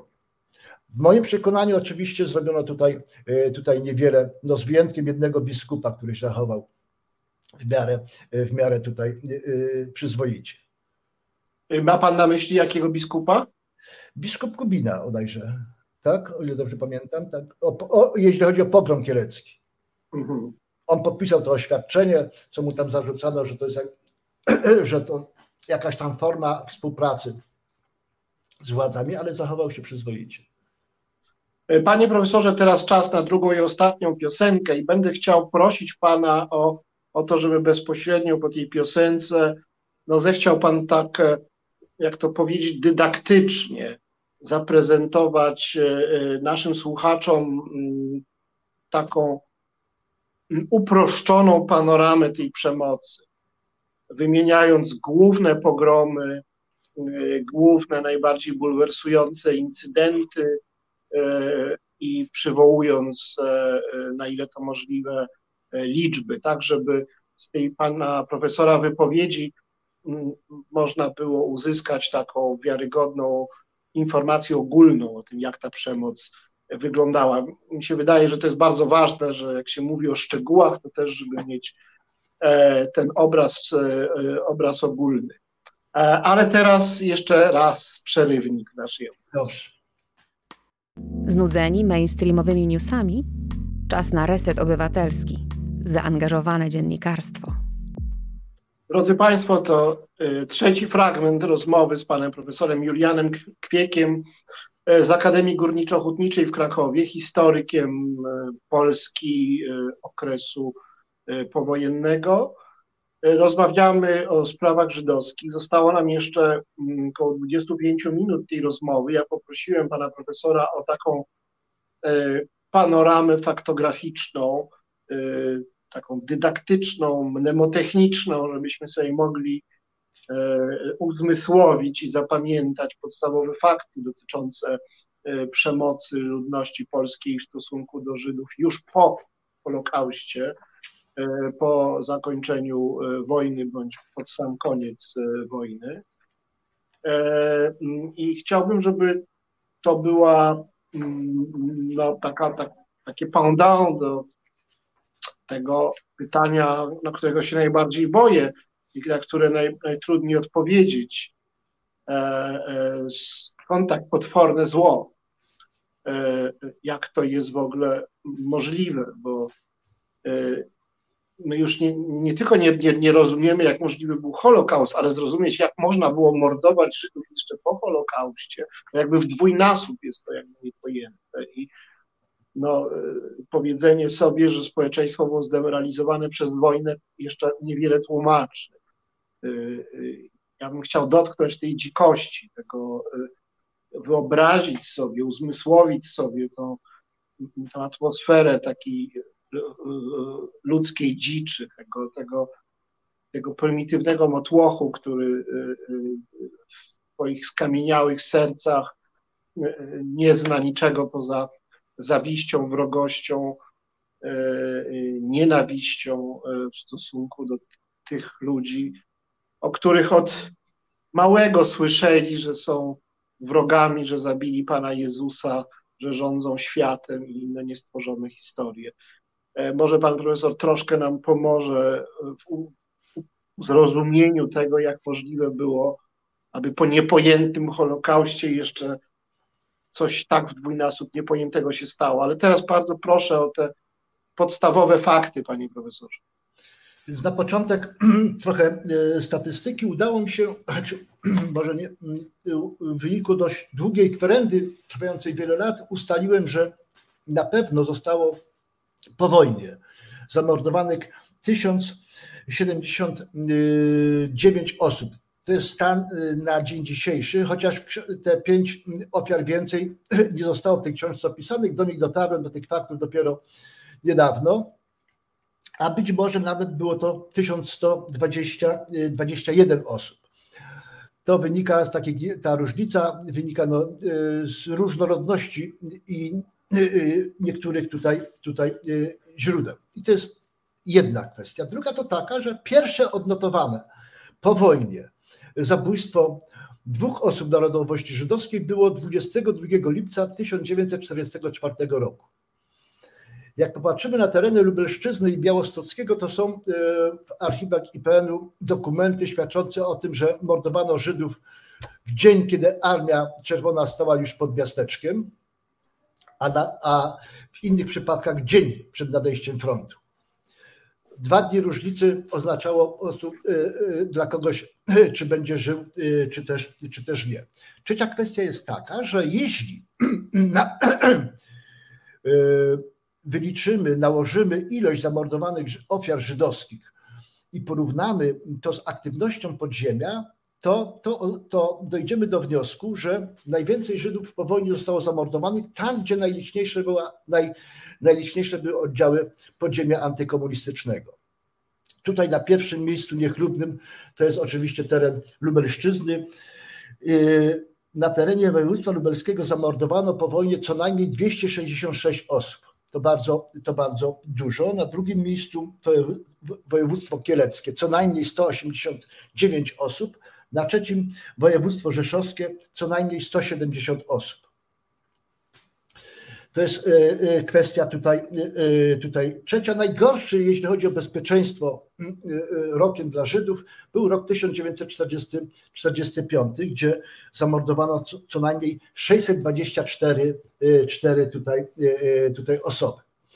Tutaj już, już mówiliśmy z panem profesorem, wymieniając takie miejscowości jak Rzeszów, pogrom w czerwcu, pogrom krakowski w y, sierpniu 1945 roku, no i najbardziej znany pogrom y, Żydów, Żydów w Kielcach w lipcu 1946 roku. Ale y, pamiętajmy o tym, że w innych miejscowościach też można mówić o pewnych akcjach pogromowych, bo jeśli zamordowanie 13 osób, w tym także dzieci pod Kościenkiem przez oddział ognia, no to jak to traktować, prawda?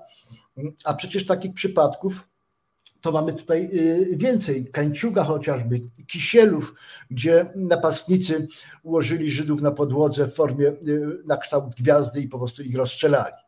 Zamordowanie pięciu Żydów pod y, Nowym Targiem na granicy Faksmundu. jeden z, z byłych ogniowców w takiej książeczce hagiograficznej Byli chłopcy byli, taki nosiła ona tytuł, napisał, że oni tam zatrzymali samochód, ktoś tam do nich strzelił, no i musieliśmy się bronić, no i ofiarami byli niestety życi. Guzik to piękna historyjka dla, dla, dla miejscowej ludności.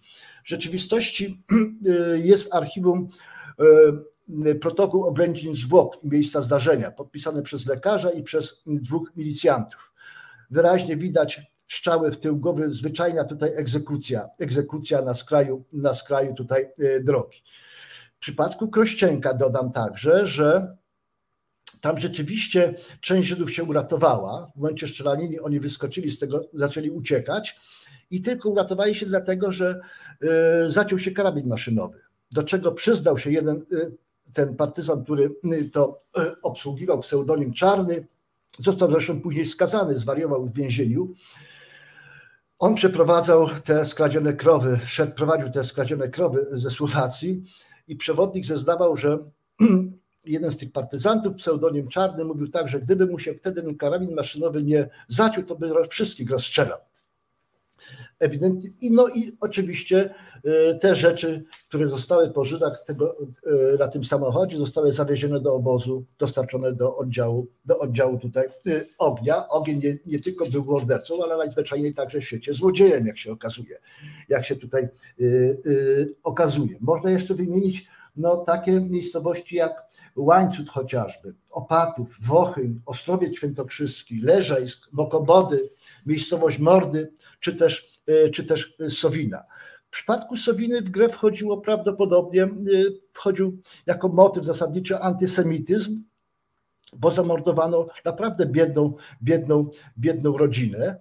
Biedną rodzinę. Mm, syn, ojciec z synem mieszkali we własnym mieszkaniu, natomiast e, żona nocowała u znajomych sąsiadów Polaków. Miejscowy mieszkaniec tej miejscowości podprowadził oddział, wskazał, gdzie oni mieszkają, zastrzelono Zaszczelono y, y, tego ojca i syna leżącego na łóżku. Później poszli do domu, gdzie mieszkała Żydówka i też ją tutaj zastrzelono. A nie, a nie było nic do zrabowania, bo Żydzi, y, ten ojciec z synem byli tacy biedni, że nawet nie stać ich było na lampę naftową. naftową więc tylko ewentualnie motyw antysemicki mógł tutaj wchodzić, wchodzić w rachubę i nic, i nic tutaj poza tym. Oczywiście Powiedziałbym jeszcze, y, powiedziałbym jeszcze i tak, że y, po y, pogromie kieleckim, po pogromie kieleckim, no, liczba morderstw i, i jakichś występków o charakterze antysemickim wyraźnie tutaj spadła.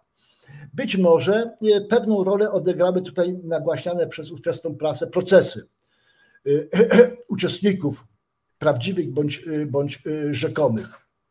Nagłaśnianie także rezolucje y, y, protestujące przeciwko temu pogromowi, które były urządzane w różnych zakładach pracy i tak, i tak dalej. W Łodzi na przykład robotnicy nie chcieli tutaj za tą rezolucją głosować, bo uważali, że, no, Żydów, że nie należy karać Polaków za to, że zamordowali tutaj Żydów. Ale też trzeba zwrócić uwagę na to, że druga połowa 1947 roku to jest intensywna kampania wyborcza do Sejmu i nasycenie wojska, wojska y, terenu wojskiem polskim. Y, I to też w jakiś sposób utrudniało no, działalność, działalność y, podziemia antykomunistycznego. Uwaga kolejna byłaby taka, że, że mm, nie spotkałem się w aktach procesowych czy w innego rodzaju dokumentów, dokumentach wypowiedzi, czy też stwierdzeń uczestników y, y, morderstw, by wyrażali jakąś żal, czy też skruchę. I to było no, dla mnie takim no, niesamowitym, przerażającym tutaj, tutaj odkryciem. Dodam też, że, że można na to, na to zjawisko spojrzeć także w inny sposób, mianowicie, mianowicie na Y, statystykę tych, y, tych, y, tychże morderstw. Trzeba pamiętać, że jeśli jeśli patrzymy na morderstwa popełniane po wojnie w Polsce, one są niedokładne, to powiedzmy sobie szczerze. W, różnych latach różne dane tutaj podawano, ale mniej więcej przyjmując taką przeciętną średnią, to Żydzi stanowili niecały procent ogółu ludności polskiej, natomiast wśród ofiar Żydzi stanowili 4%. Czyli mówiąc brzydko, nadreprezentacja tych ofiar żydowskich była tutaj ewidentna. Ja też starałem się śledzić w tych swoich kwerendach archiwalnych, na przykład, ile e, osób narodowości niemieckiej popełniono. Wydawało mi się, jak zająłem się tą problematyką, że ta nienawiść do Niemców z racji okupacji będzie znacznie większa. A okazało się, że, no, e, e, że, że, było akurat, że było akurat odwrotnie. Zamordowano 206 kobiet, to jest 19%. No i zamordowano także 44, 44 dzieci to te, te, dzieci stanowiły 4% ogółu ofiar. I trudno jest tutaj uznać, że y, te kobiety, jak i te dzieci były jakoś szczególnie niebezpieczne y, dla polskiego, dla polskiego y, tutaj otoczenia.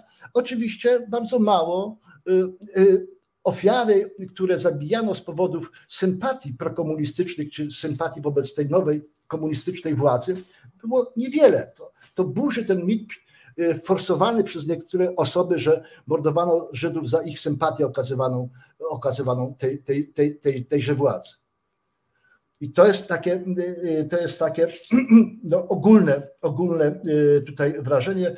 Te sympatycy nowej władzy, tak ich postrzegano po stronie sprawców, stanowiły zaledwie 6,5% ogółu ofiar a więc nie mit do komuny i, i komunizmu tutaj e, był najistotniejszy. Zresztą szczerze powiedziawszy, e, nie spotkałem się z, z, licznymi przypadkami, żeby osoby, które należały do PPR-u, należały do struktur władzy na takim czy innym poziomie, utrzymywały ścisły kontakt z otoczeniem żydowskim.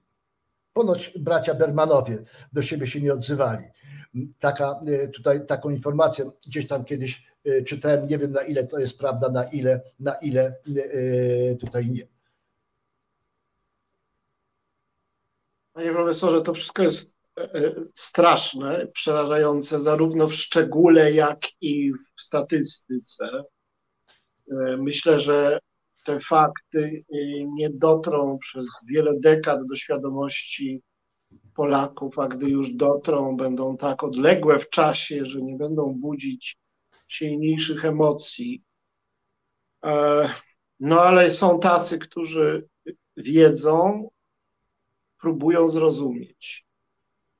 Proszę mi powiedzieć, co Pan o tym wszystkim myśli? Jak to w ogóle jest możliwe, żeby wielomilionowa społeczność e, karmiła się żywą wrogością, nienawiścią, nie do Żydów nawet, tylko do niedobitków, niedopałków holokaustowych. Ludzi, którzy mieli nie żyć, a jednak przeżyli.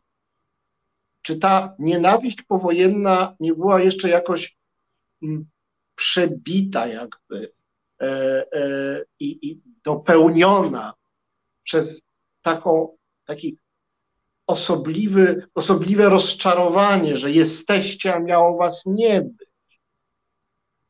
To nie jest tak, że ludzie się tak przyzwyczaili do tego, że Hitler e, wprawdzie gnębił Polskę i Polaków, ale przynajmniej uwolnił Polskę od Żydów, że gdy okazało się, że jednak nie do końca, bo niektórzy przetrwali e, w Związku Sowieckim, a niektórzy przetrwali nawet pod okupacją niemiecką, bo za to zapłacili, bądź jacyś polscy zdrajcy ich chowali i ratowali.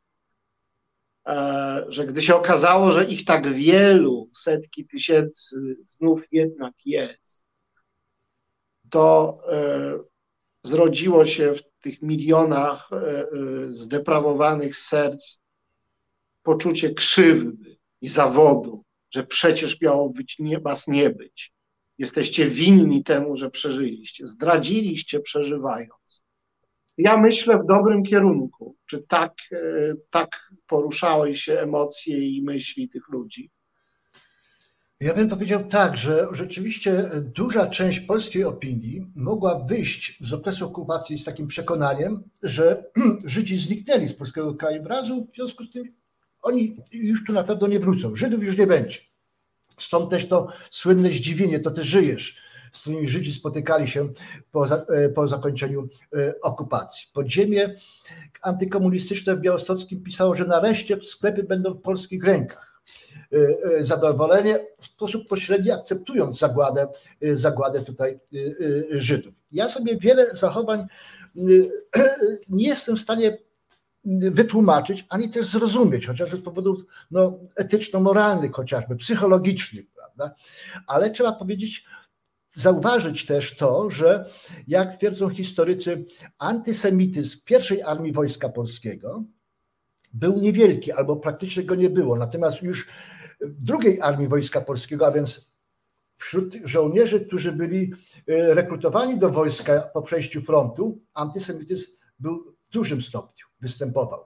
Inaczej mówiąc, być może w pierwszym przypadku ta wspólnota losów Polaków wypędzonych i Żydów na, na Syberię, warunki, ciężkie warunki życia w Związku Sowieckim wywołała jakiś efekt no, poczucia wspólnoty. Zdarzały się przypadki, że jak Żydzi i Polacy wracali ze Związku Sowieckiego, to Polacy starali się tych Żydów chronić. Jak podziemie zatrzymywało pociąg, to, to Polacy mówili, że tutaj Żydów nie ma, nie macie co szukać, nie? I tak dalej. Harcerze polscy z drugiej strony pytali, kazali wystawiać krzyże, y, na, wieszać krzyże na drzwiach wagonów, żeby patrzeć gdzie, y, bo dokarmiamy, pomagamy tylko i wyłącznie Polakom, nie Żydom. Więc to przetrwało. Być może tutaj te lata okupacji przeświadczenie, że to życie żydowskie jest bezwartościowe, odegrało jakąś, jakąś rolę. Zabrakło autorytetów moralnych. Gdyby może Kościół zajął publiczne stanowisko i powtarzał je, że nie, można, nie, nie, nie, możemy się nawzajem mordować, no to może by to odegrało jakąś, jakąś tutaj, tutaj e, e, rolę. Ale przecież i osoby z aparatu władzy brały udział w mordowaniu, mordowaniu Żydów. No, trudno się temu dziwić, skoro przecież spora część milicji chociażby kieleckiej, ale nie tylko kieleckiej, to dawni, dawni partyzanci z, z ugrupowań prawicowych, z NSZ-u i tak dalej. Y, to tych czynników, które na to się złożyło, było tutaj znacznie, znacznie, znacznie więcej i po prostu no, degrengolada moralna wielu Polaków przez wojnę, która, która, z której oni nie wyszli po prostu zwycięsko w sensie, w sensie y, y, y, moralnym. I Panie ja, profesorze, tak? tak? Jest taki nasz zwyczaj w tej audycji, że gdy ona się już kończy, to gość ma taki czas dla siebie, żeby powiedzieć coś um, urbi et orbi i um, eternam dla, na, na wieczność. E, zakładamy, że mamy widzów, słuchaczy także po latach. E, nasi goście są mm, wybitnymi osobami.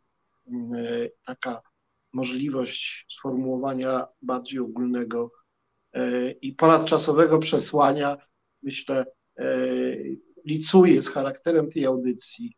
Panie profesorze, co chciałby Pan powiedzieć obecnym, ale także przyszłym, po wielu latach być może znajdującym to nagranie E, widzom i słuchaczom? I może dwie rzeczy. Pierwsza jest oczywista, przynajmniej tutaj, przynajmniej tutaj e, e, dla mnie, ale nie, ty, nie tylko.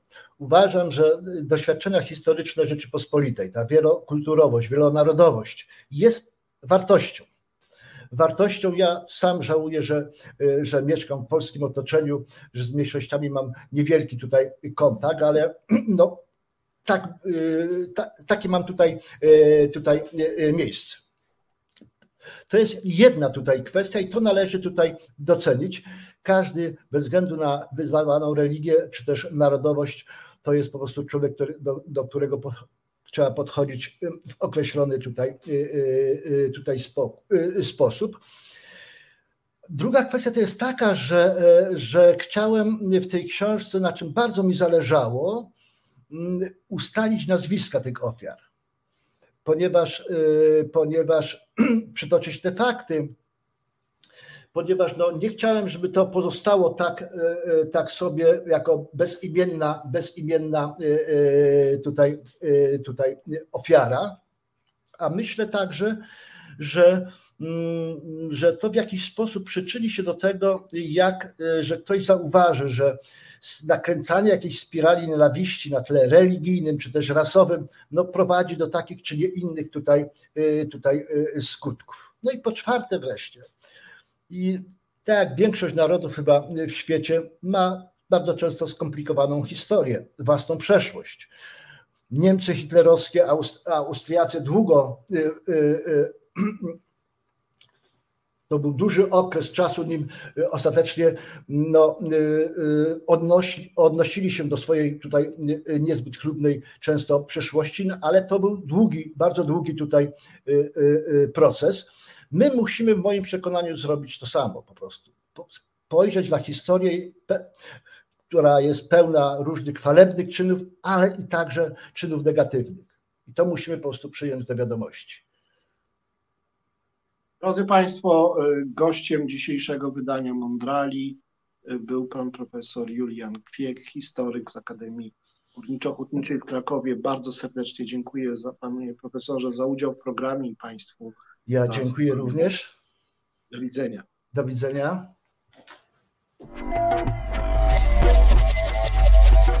Reset Obywatelski.